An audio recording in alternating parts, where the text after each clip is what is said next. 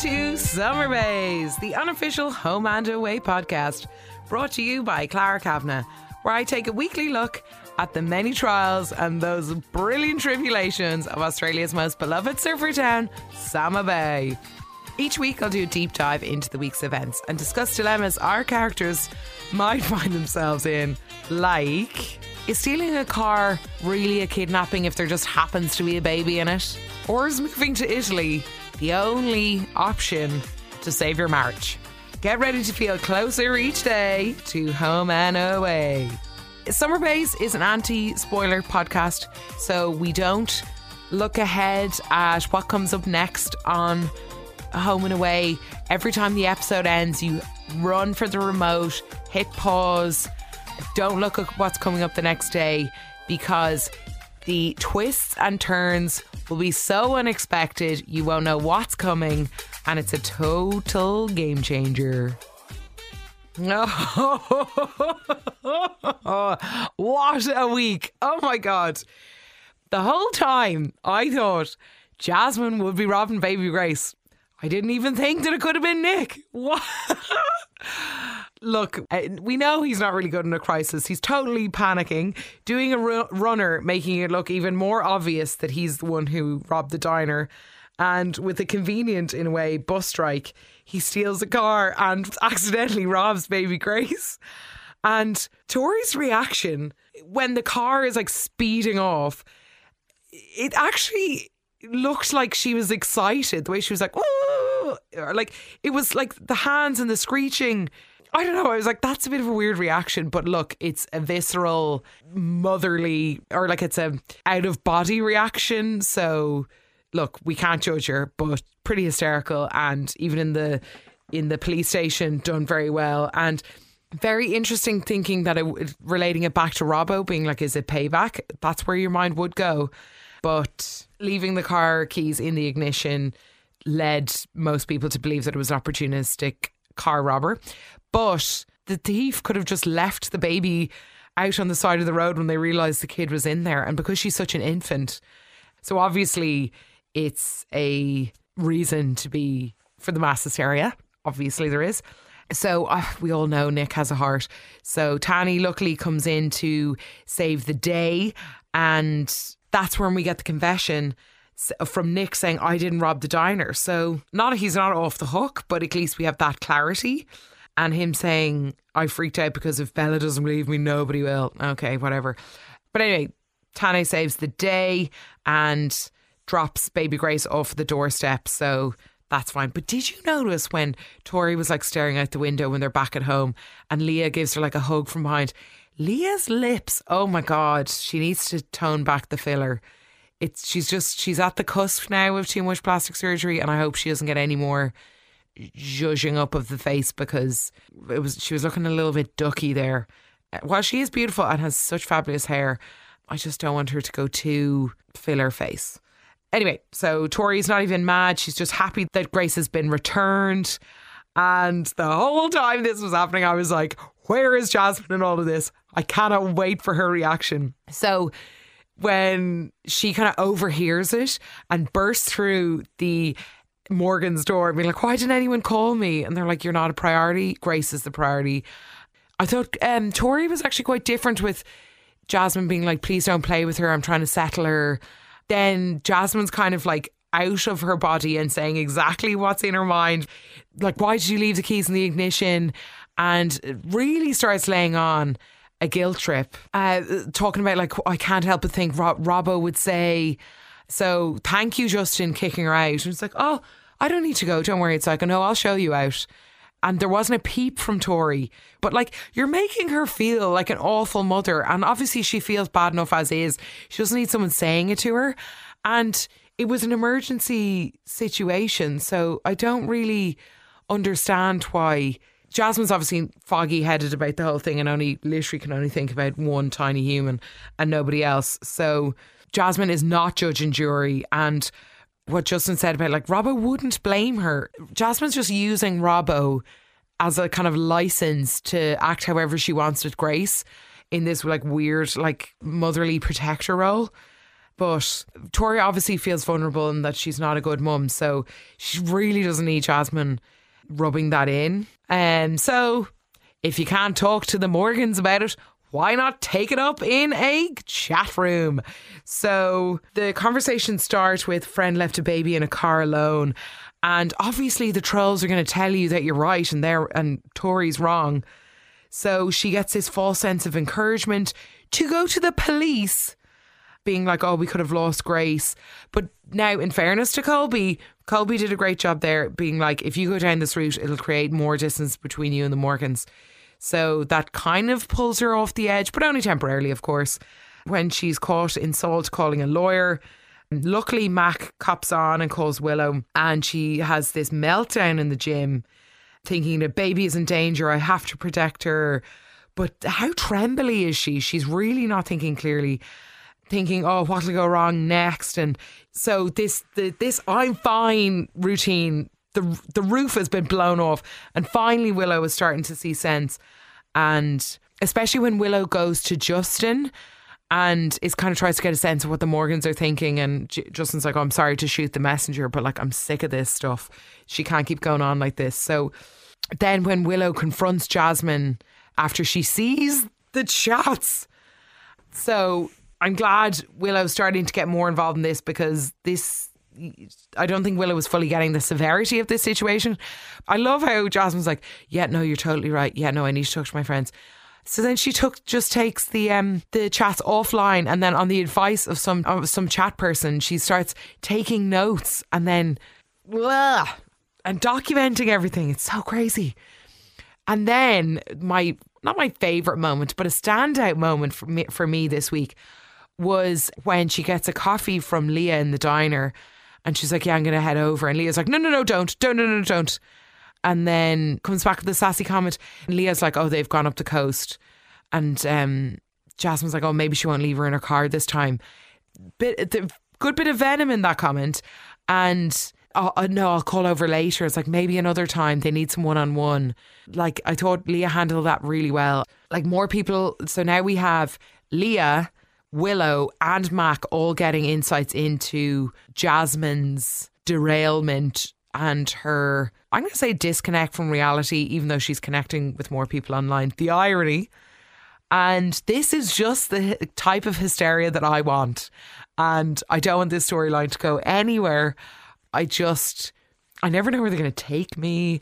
As you know, if you've been listening to this podcast for even two, one week, two weeks, you'll know I'm obsessed with this storyline. So I really just cannot wait to see where it's going to go.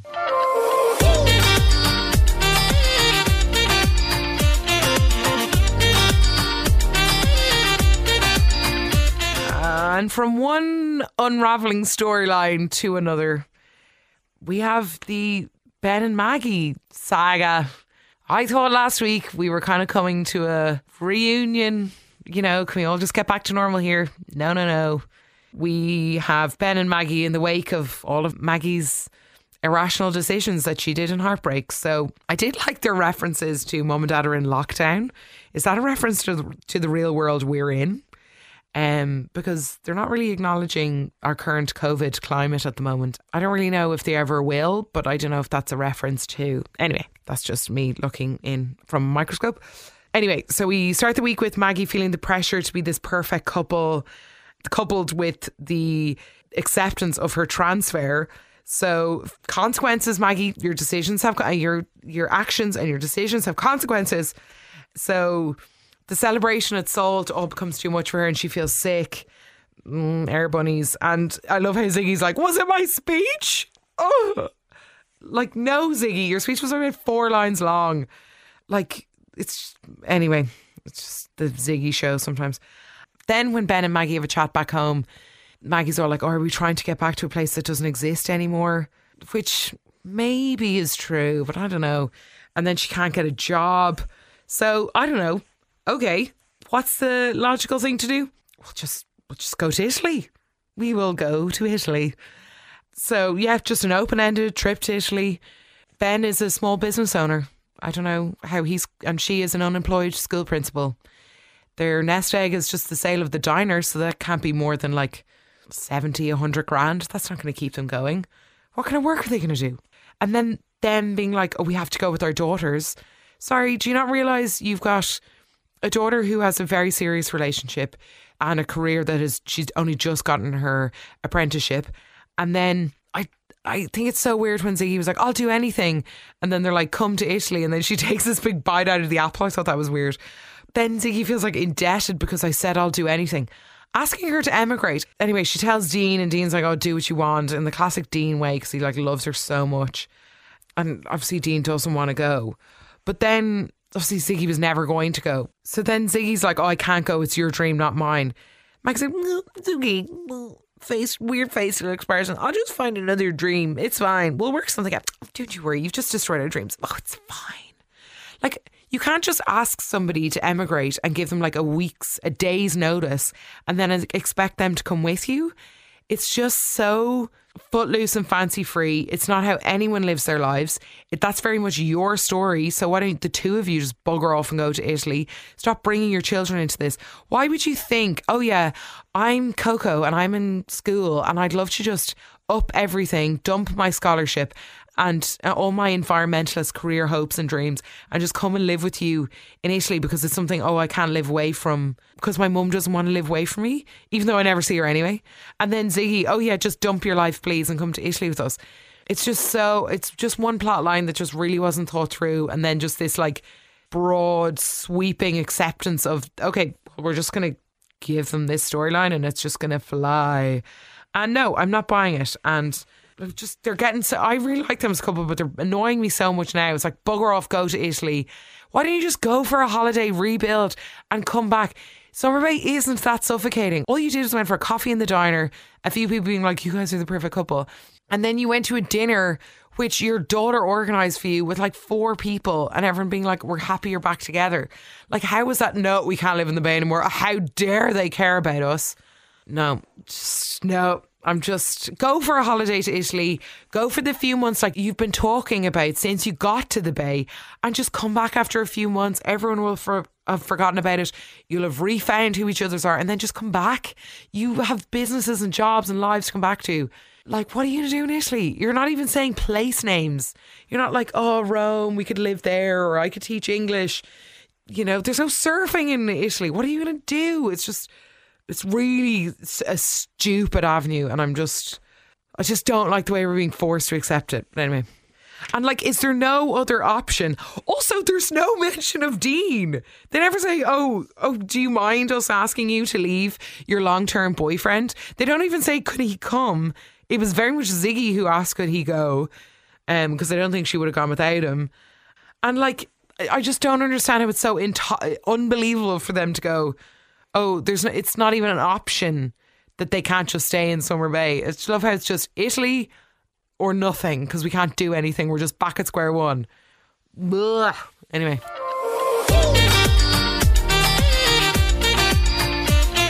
Anyway, now just quickly on to Ryder. So so he needs a distraction. He's back to work. Still no word from Roo.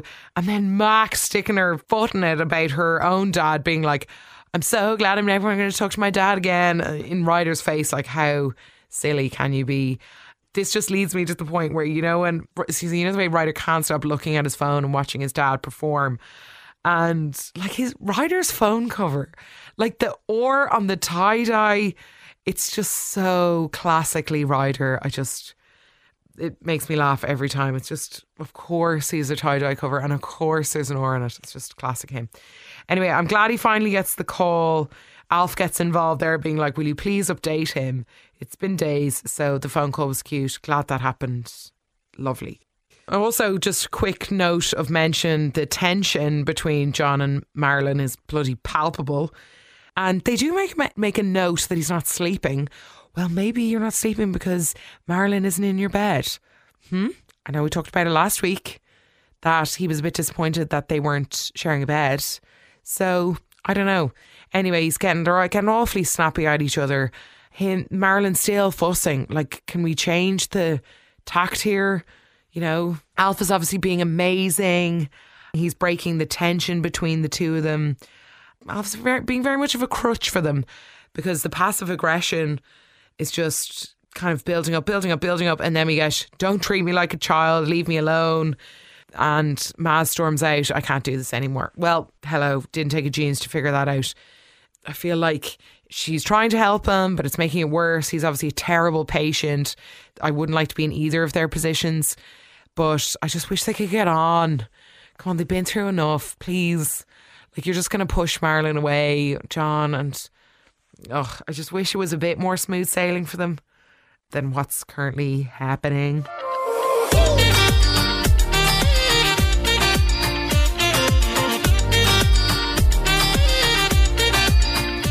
And then, all right, now we have big week this week, I must say. Then we had the drama with the Paratas. So Colby is not letting this go. It's actually getting a bit annoying, and you can see the frustration of everybody else, i.e., Mac lying on her statement. But I do agree where he's grilling them and being like, where is all this money coming from? Will Tane just be honest? At least with Brax, he kind of knew he was a drug dealer and you kind of knew there was dodginess coming from. With, with Tane, you just don't know. Will you ever just give us an answer on this? But anyway, Mac is seeing the injustice of Colby and poor Nick getting flashbacks of Ari's arrest. And also in all of this, I think Gemma wears a very good ponytail. I really like them. She has such lovely long hair. But anyway, sorry. Then when Justin debunks the Max statement, that's when the lineup comes about. But how much did Leah actually see? Like, I just obviously police do it, but she literally saw nobody. She fell on the ground as soon as they broke into the diner. So I just. I re- anyway, I really did like how Gemma had the, has the chat with Marilyn and says, it's coming up to the anniversary between um, Mikaere's death, her husband's death, and we need to bring him home. And I don't think we'll be able to rest until he does. So maybe that is the reason as to why they're all running into this kind of bumps in the road and trouble with the police. And, you know, maybe a bit of peace is on the way for them. I hope. Also, Colby, when Colby finds out that Grace has been returned, he's like, oh, did they catch the perp? Ew, Colby, that's such a horrible, grossly cheesy thing to say. I hated it. And despite everyone telling them to leave the Paratas alone, Colby still won't let it go, which leads Ari and Tane to call the dodgy lawyer, which is echoing a lot of Braxton memories. And then it, them even like standing up, being like, "We're not doing the the lineup, so you can't make us do it." And the fact that the Paratas never gave Mikaere a proper funeral or a goodbye, which might be a reason for all the craziness. Hopefully, that will bring about a bit of peace. And then we saw a bit of a change in the tides with Ari and Mac. He was being very romantic with her, being like, "Oh, I'd want to spend the," and it did sound like he was leaving, moving back. But anyway, that's I don't know. I would, if I was Mac, I would not know where I stood. Like, it sounded like they were going forever. Anyway, and then we have Nick and Bella in bed together, holding hands. Interesting.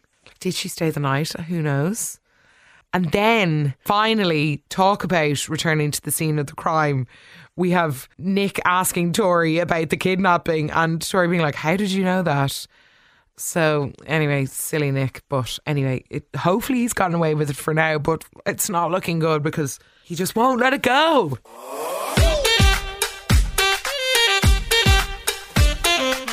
Anyway, that about wraps it up for me today. If you want to get in touch, you can just email summerbayspodcast at gmail.com or you can get me on Instagram at Classy Cabana.